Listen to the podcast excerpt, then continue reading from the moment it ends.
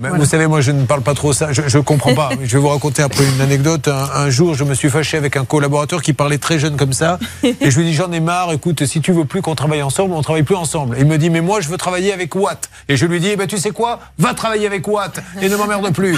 Il me dit, mais Watt, c'est toi. Non, tu me dis, c'est Watt. Moi, c'est Courbet. Non, Watt, c'est toi à l'envers. Ah, pardon. Et on s'est réconcilié comme ça. Voilà, c'est des choses qui arrivent. Malheureusement, Lucie, c'est le problème des vieux schnocks. Vous ne vouliez pas le dire, mais vous le pensiez.